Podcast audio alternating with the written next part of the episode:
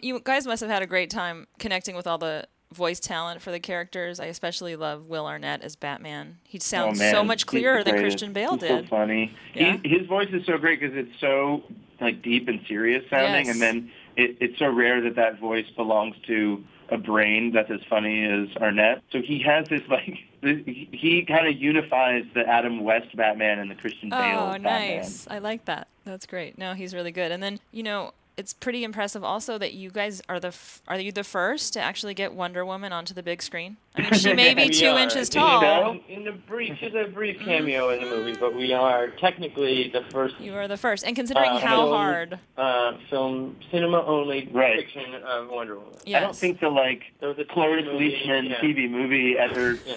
got a theatrical release.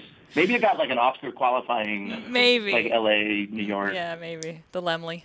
Yeah. No, but considering how hard, we don't know if we'll ever see Wonder Woman on screen. Cobie Smulders as Wonder Woman in her cameo could be the only one. Yeah, I, uh, I hope that it's not the last appearance. Yes. Shaq did his own voiceover. I was looking through the credits. Yeah, that was. How did that, that was go? A pleasant surprise. We're like, uh, um, I don't. I'm pretty sure he's not going to want to do this. Uh-huh. But Shaq is like having the most fun of any retiree that I've ever seen.